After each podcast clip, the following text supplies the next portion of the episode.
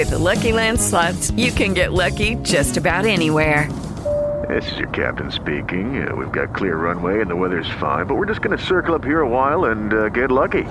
No, no, nothing like that. It's just these cash prizes add up quick. So I suggest you sit back, keep your tray table upright, and start getting lucky.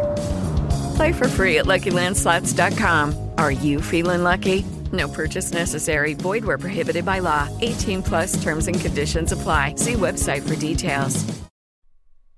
Rimani aggiornato sull'uscita degli episodi. Segui Retropassaggio Podcast su Instagram. Lo trovi come Retropassaggio Podcast tutto attaccato. Buon ascolto.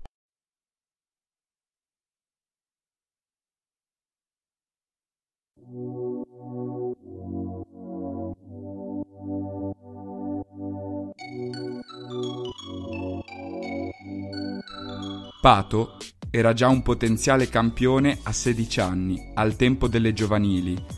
Si vedeva che era diverso. Lui doveva imparare ancora quasi tutto, ma aveva colpi, a forza fisica, di testa e bravo, a personalità.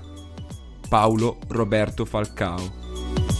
La storia di uno dei rimpianti più grandi del panorama calcistico inizia in uno scenario tra i più classici del Brasile famiglia con poche possibilità ma con una grande passione per il football. Per rendere l'idea, basti pensare che quando Alexandre Rodriguez da Silva, meglio noto come Pato, aveva 10 anni e gli fu diagnosticato un tumore, i genitori non erano in grado di sostenere le visite mediche, ma la bontà d'animo del dottor Mussi, amico di famiglia, rese possibile l'operazione, che fu eseguita gratuitamente. Inizia col calcio a 5, a soli 4 anni, venendo presto notato dai migliori club verde oro. Lui spera di essere selezionato dal gremio, di cui è tifosissimo, ma la famiglia preferisce l'Internacional di Porto Alegre. Nel 2006 viene convocato per il campionato Under 20, vinto come capocannoniere con 7 gol all'attivo. Il 26 novembre dello stesso anno esordisce nel Brasileirao contro il Palmeiras, segnando, colpendo una traversa e fornendo tre assist.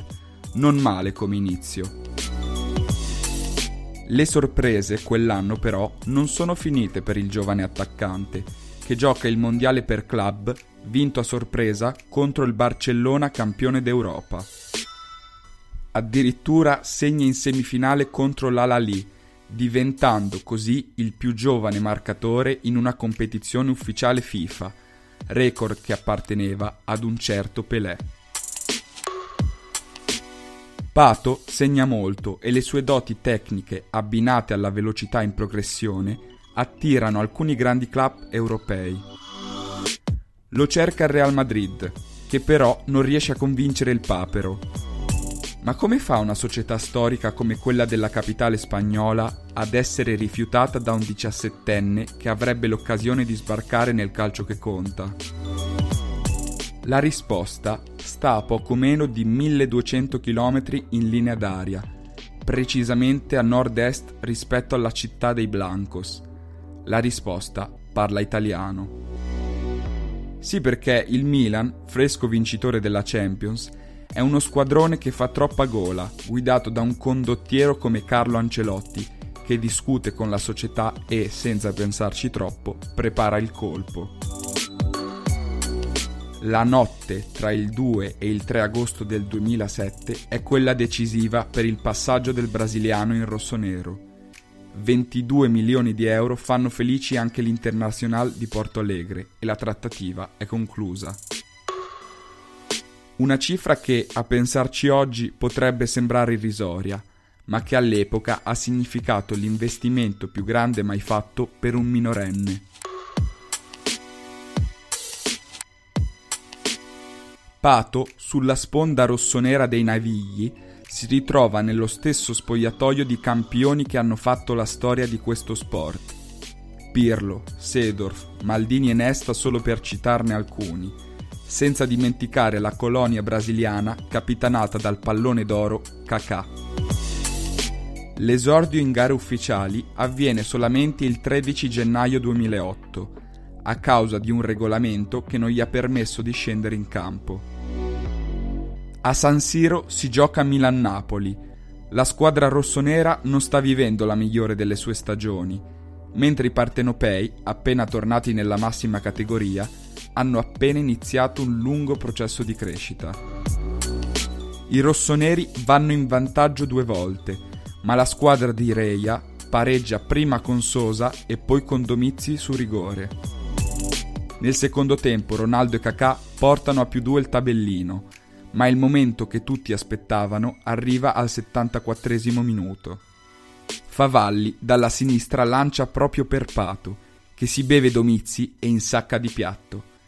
È euforia totale, con tutti i compagni che corrono ad abbracciarlo e i 75.000 tifosi allo stadio che impazziscono di gioia per il loro nuovo talento. Chiuderà la stagione con 9 reti in 20 presenze. Nel 2008-2009, complici l'addio di Ronaldo, l'arrivo di Ronaldinho e l'infortunio di Borriello, la promessa verde oro si vede costretto ad adattarsi a prima punta. Ancelotti lo coccola come un padre e fa valere la sua esperienza. Tant'è che il Papero chiude la stagione da capocannoniere della squadra, con 15 gol in campionato e 3 in Coppa UEFA.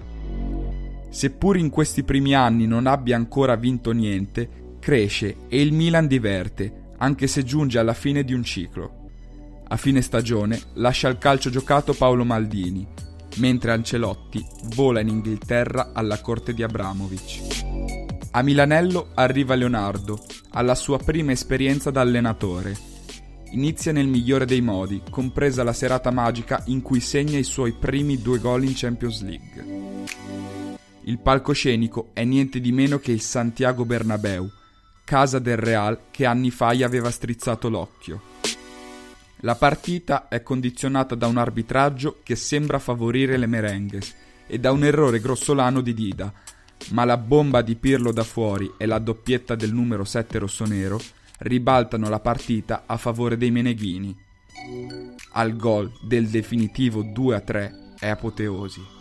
Ancora Pato che prova a entrare in area di rigore. Uno contro uno di Pato che prova il tunnel. Il pallone passa a Ronaldinho. C'è Sedorf libero. L'ha visto. Sedorf deve provare a giro. Uno contro uno di Sedorf. Arriva ancora Ronaldinho. Sedorf prova. Pato!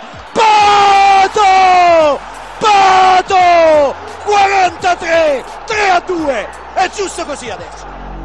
A gennaio, però, iniziano i problemi fisici che hanno costellato la carriera del papero. Prima uno stiramento alla coscia destra a cui segue una lesione all'adduttore. Giusto il tempo di rientrare e torna fermo ai box a causa di una distrazione al bicipite femorale. Infine a marzo la situazione si aggrava, prolungando sensibilmente la sua assenza dai campi da gioco. Il bottino finale non è così male, 14 marcature in 30 partite in tutte le competizioni, ma è anche l'inizio del calvario. Inoltre, come se non bastasse l'astinenza da trofei, i cugini interisti trionfano in tutte le competizioni, portando a casa il triplete. La presidenza, non contenta della stagione nonostante un buon terzo posto finale in Serie A, solleva dall'incarico Leonardo e sulla panchina approda Max Allegri, un tecnico di cui si parla bene, ma alla prima esperienza sulla panchina di una big. Si respira un certo scetticismo nell'aria, finché, quasi allo scadere del calciomercato, nei giorni del Condor, Galliani compie un doppio colpo che si rivelerà decisivo per la stagione.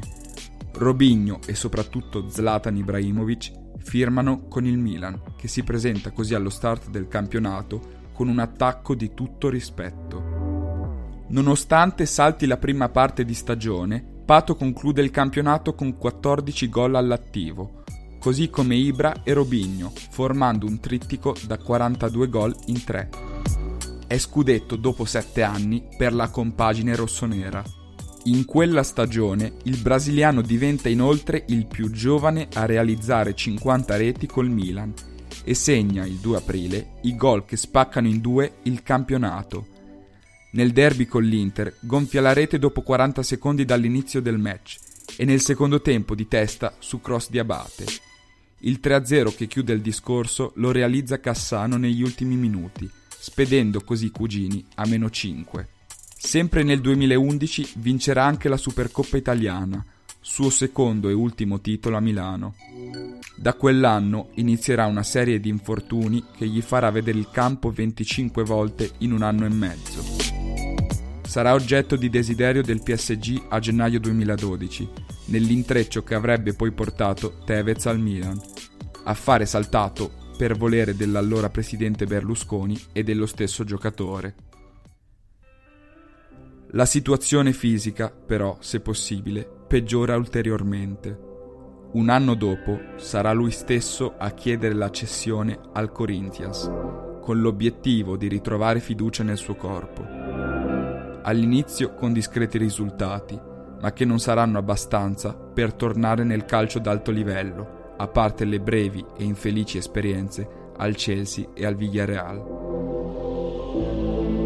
Il giocatore tornando sulla miriade di infortuni che hanno condizionato la sua carriera, darà buona parte della colpa a Milan Lab, data la sua crescita esponenziale e troppo veloce sia in altezza che in peso.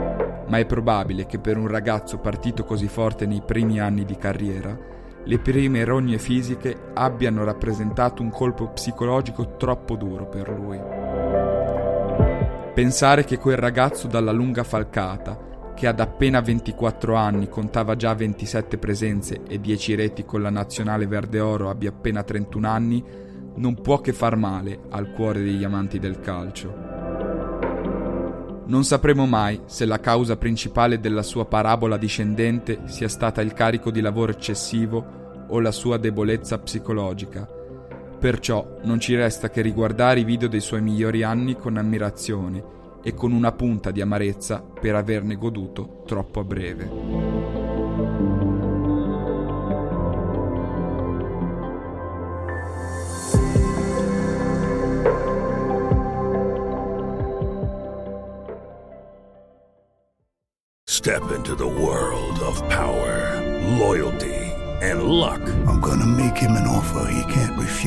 Family, cannolis and spins mean everything. Now, you wanna get mixed up in the family business. Introducing The Godfather at ChumbaCasino.com. Test your luck in the shadowy world of The Godfather slot. Someday, I will call upon you to do a service for me. Play The Godfather now at ChumbaCasino.com. Welcome to the family. VGW Group. No purchase necessary. Void where prohibited by law. See terms and conditions. 18 plus.